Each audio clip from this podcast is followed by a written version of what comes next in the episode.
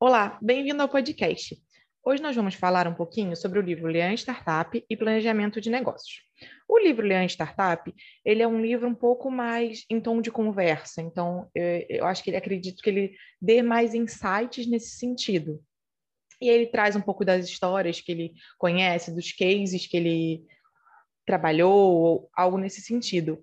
Então você consegue analisar de uma forma mais geral já no livro Planejamento de Negócios, ele é como um guia mesmo. Ele te dá o passo a passo, detalhamento sobre algumas ferramentas que você tem que usar para planejar o seu negócio, o que é necessário para estruturar o seu negócio. Então, ele é um livro um pouco mais como guia mesmo, ele é bastante didático, então você consegue ter uma compreensão do motivo de todas essas ferramentas e também construir seu negócio do início ao fim. Mas além desses comentários, eu também vou trazer um pouquinho de como esses livros me agregaram, isso é, o que eu aprendi mesmo com isso, o que, que mudou no meu pensamento e também algumas experiências de vida que agora fazem um pouquinho mais de sentido com essas definições. Então vamos lá. No primeiro momento do livro, ele traz a definição de empreendedor. E, por mais simples que se pareça, essa definição, no primeiro momento, ela me quebrou alguns paradigmas na minha cabeça, né? Porque eu entendia realmente o empreendedor como aquela pessoa que era dona de uma startup, de um. tinha que estar desvinculado do mundo corporativo, com um produto totalmente novo e tudo mais. E o autor propõe né, ele, ele, a definição dele é que os empreendedores, na verdade, estão em todos os lugares. Então, todas as pessoas que estão é, trabalhando com um novo produto um no, ou um novo serviço e que lidam com alguma situação de incerteza, né, estão plantando no terreno da incerteza, ainda não conhecem muito bem é, quais são as proporções que aquele produto ou serviço podem tomar, né? Então, não, não tem certeza sobre o assunto, é considerado um empreendedor. Isso pode acontecer em grandes empresas. Isso foi bastante interessante nesse, nesse sentido para mim, porque é, eu tinha entendido realmente o empreendedor como essa pessoa, essa pessoa que dura, assim, de realmente não estar vinculado a, nenhum, a nenhuma instituição, estar ali ele por ele. E não é bem assim. Existe, óbvio, empreendedores, agora faz bastante sentido, que são chamados intraempreendedores, que estão dentro de empresas, de grandes empresas, estão tocando projetos que são muito interessantes projetos totalmente novos. Assim. E também ele traz a questão da gestão muito forte como empreendedorismo. Então, é, eu tinha um pouco de impressão, sim, de que o empreendedor, às vezes, ele deixava só as coisas acontecerem, que não tinha muito controle sobre o negócio, né? Que você realmente até na minha cabeça. Você tinha que deixar as coisas acontecerem. Mas não é bem assim. Ele propõe um ciclo né, de construção, medição e aprendizado.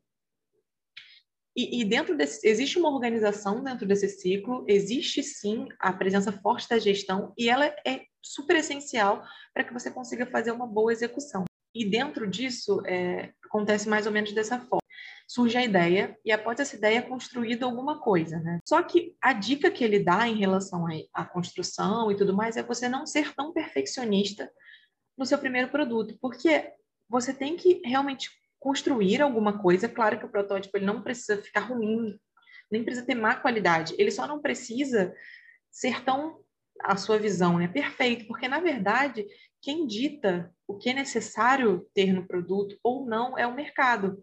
Então, é muito mais coerente você colocar os seus esforços em algo que o mercado já te retornou que é válido e que agrega valor, e não alguma coisa que você tirou simplesmente da sua criação.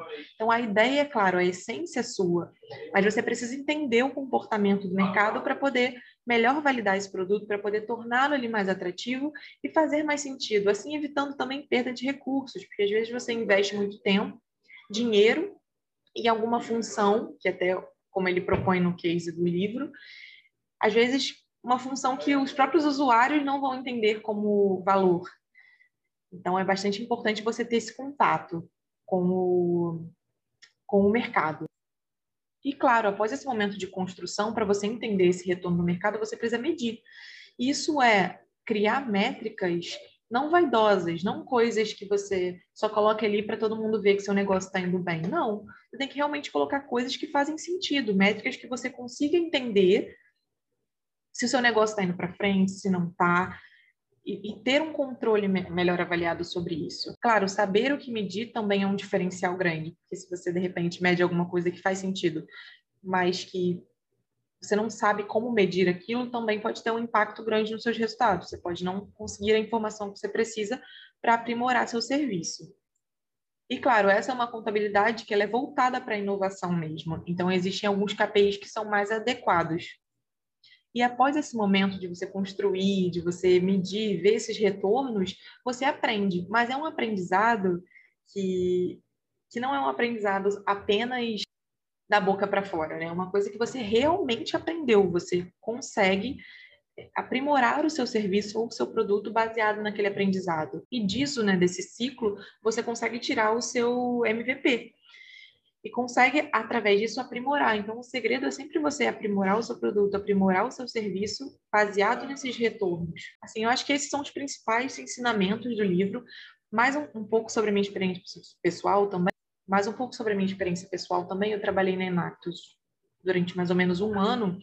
E é interessante como a gente, eu recebi alguns conceitos desse, alguns conceitos de aprendizado, de medição, mas agora com após ler o livro e tudo mais, eu percebi que eu não peguei, eu não usei esses conteúdos da forma adequada. Eu realmente não tinha entendido o conceito certo de medir para inovar, de, da contabilidade para a inovação. E eu realmente percebi que eu não tinha utilizado esses conceitos da forma correta. Por exemplo, na medição, e a mesma coisa no aprender. Esse, esse aprendizado ele não deve ser um aprendizado que você simplesmente anota e nunca mais olha. Você realmente tem que se dedicar àquilo, porque é o retorno que o mercado está te dando. Então você precisa trabalhar sobre aquilo. É, o livro também achei bastante interessante ele trazer alguns cases, né, algumas histórias, porque você consegue entender na prática aquela situação. E de fora, né, quando você lê, às vezes parece um pouquinho óbvio, mas não é. Quando você está dentro da situação, esses conceitos eles fazem total diferença. Você realmente ter entender o conceito de construir, de medir, de aprender, entender esse ciclo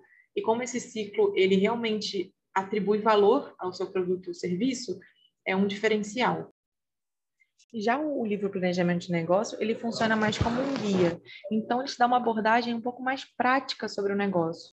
Nos primeiros capítulos, que são sobre o planejamento estratégico que são, que é em comum com o nosso projeto de disciplina, ele, é, ele te diz as ferramentas que você tem que usar, como o que é uma proposta de valor, como isso funciona. Então, no início, nós temos uma ideia, e essa ideia ela é, ela passa por diversas mudanças. Então, sua ideia inicial ela vai se transformando até uma coisa que faça sentido. E para isso faz algumas perguntas, né, para entender melhor como seu negócio vai se encaixar, no mercado, qual a proposta de valor dele, no que ele faz sentido, qual pode ser seu diferencial. E aí, após isso, a gente faz algumas análises um pouco mais voltadas ao ambiente externo para entender um pouco também como vai ser nossa atuação, o que nós vamos sofrer.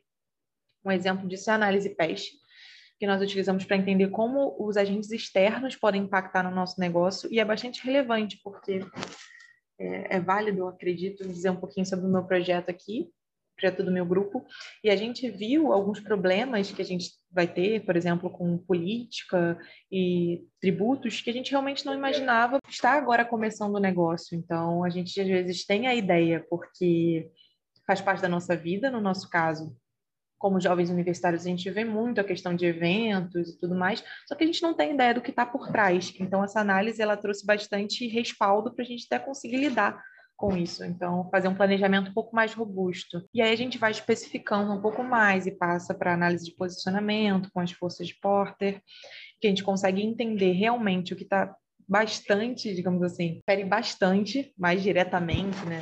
De, se assim posso ser uma coisa mais específica. E em seguida análise SWOT para entender um pouco mais nosso próprio negócio. Então é bastante interessante porque a gente começa com uma ideia e essa ideia ela vai se transformando, ela vai se aprimorando e surgem questões que você tem que adaptá-la. Então, assim, a essência permanece a mesma, mas existe esse grau de organização em que você vai conhecendo mais a sua própria ideia e criando o seu negócio, planejando o seu negócio para que ele realmente tenha força, que ele consiga, quando nós partimos para a próxima parte, que é a estruturação do negócio, que ele realmente tenha validação. Essa parte de análise também de cenários, que, que é contínua a esse, o tópico anterior, foi bastante interessante porque a gente fez a entrevista com a Catarine e ela até fez uma observação sobre o quanto é importante a gente montar esses cenários e também o quanto é importante a gente considerar no primeiro momento o cenário pessimista. Por quê? Porque existem coisas que a gente não vai saber de início, existem algum, algumas barreiras que por a gente não ter tanta experiência no negócio é importante considerar. Então, se a gente está preparado, de certa forma, para o pior também, a gente consegue executar o nosso negócio com um pouco mais de folga, digamos assim, se alguma coisa der errado. Eu achei isso bastante interessante, porque realmente parece que quando a gente faz as coisas pela primeira vez, as coisas tendem a, a sair um pouco mais do nosso controle.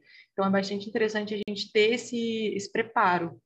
Além disso, claro, coisas que sustentem a empresa, que é a questão da visão, também das metas, é quando você coloca alguma coisa é, realmente para o futuro, né? Você sabe onde você quer chegar, você sabe como você quer chegar nesse momento atual. É claro que essas coisas são extremamente adaptáveis e devem ser adaptáveis. O livro também trata um pouco disso.